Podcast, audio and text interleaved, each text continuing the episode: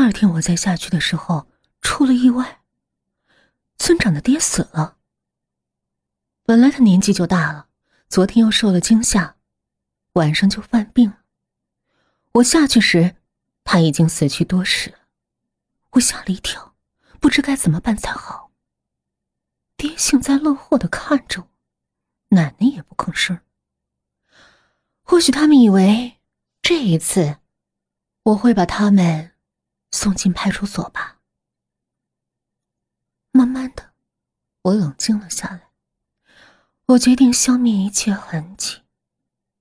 当然，这不能着急，要慢慢来。说实话，老头的死真的是意外。我虽没想放过他，也确实没有想过要他的命。毕竟他没什么大错，是我爹去找的他，是我爹收了人家的钱，他错就错在不该有钱，因为家庭条件好，吃得好，老头很胖，我一个人把他弄出地下室是不可能的，只好对不起他了。我找来了斧子和刀，决定先把他分了再说。我惊喜的发现。地下室里有个很大的导臼，就是原来捣药的那种，这可以用啊。我心想，我把老头的肉一片片的割下来，喂给赛虎吃。老头实在太胖了，赛虎一次也不可能吃完。我就把割好的肉放在地下室的角落里。爹和奶奶又一次受到了惊吓，却不敢发出任何声音。做完这些已经是晚上了。我拿着从老头身上找出来的东西上去了。走的时候，没忘记给那两个活的留下干粮。不过我想，他们不会有什么胃口的。老头身上还真有不少好东西，两个金戒指。一条金项链，还有现金六千多块钱。其中五千是从他的内裤里找到的。忙了一天，筋疲力尽，赛虎也吃得肚子圆圆的。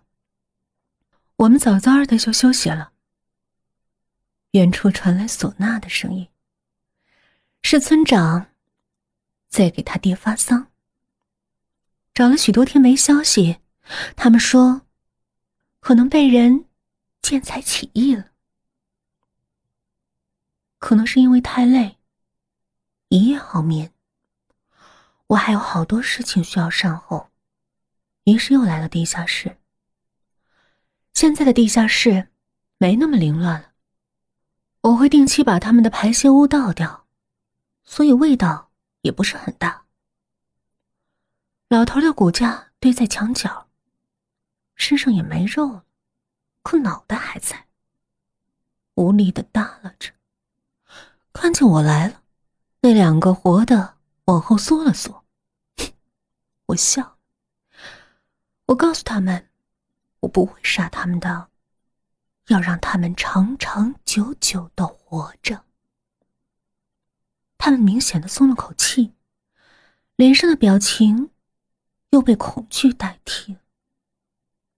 是的，我不会让他们死，只会让他们生不如死。我把老头的脑袋用砍刀砍掉，放在了捣药的臼里。有点大，没关系。我在上面盖了一床旧棉絮，然后拿捣臼的把子狠狠的捶了下去。石头打在棉絮上。簌簌作响，捶了二百多下，没力气。打开看看，还不够碎。休息了一下，就继续捶，一直把脑袋捶成了糊状，才停了手。我戴上了手套，把那些糊状的东西挖到一个盆里，拌上我自己炒的面。地下室的那两个活的开始恶心的吐了，我却没有感觉，只是兴奋。我把拌好的炒面喂给了赛虎，赛虎狼吞虎咽的吃着，不时的回头看看我，眼神中颇有点讨好的意思。不一会儿，他就吃完了。我想，因为我年纪还太小，所以干事儿总是特别的吃力。接下来的一个多礼拜，我又把老头的骨头捣碎，让赛虎吃掉。半个多月以后，老头已经被全部处理干净了，就连一片指甲也不曾留下。地下室里那两个活的，却不敢发出任何一丝声音了，生怕惹毛了我，会像老头一样尸骨无存。就在我以为一切都能风平浪静，我也能安静的过几天安生日子的时候，麻烦却又来了。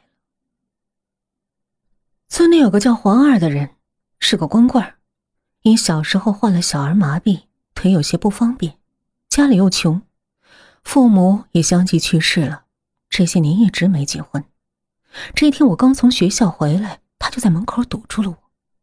看样子已经等了好一阵子了，他神秘的笑着，说：“小玉妹子，你说三爷他能去哪儿呢？”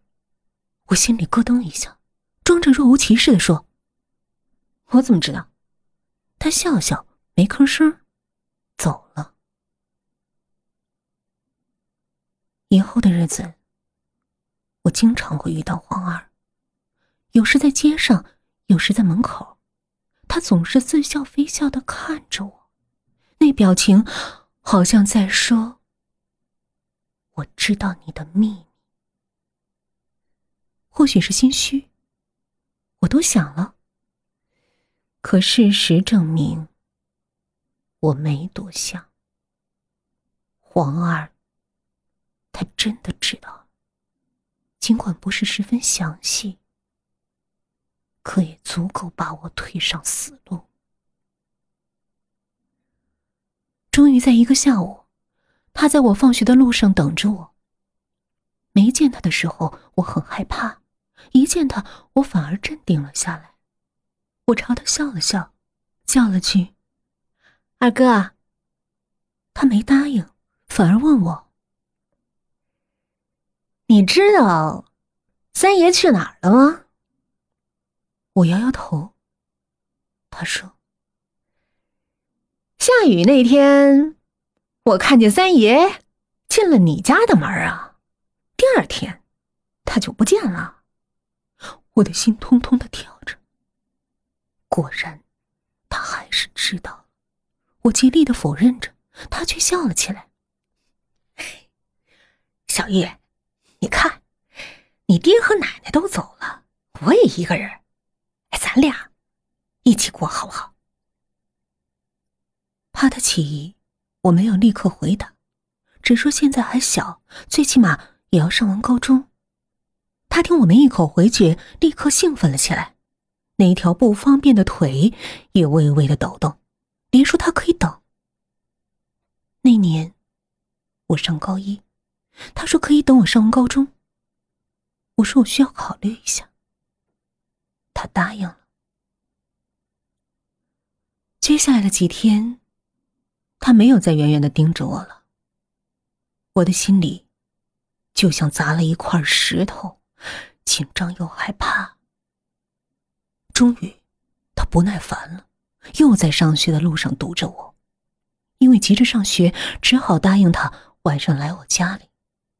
他犹豫着，最后说：“他害怕我家的狗。”我说我会把狗关起来。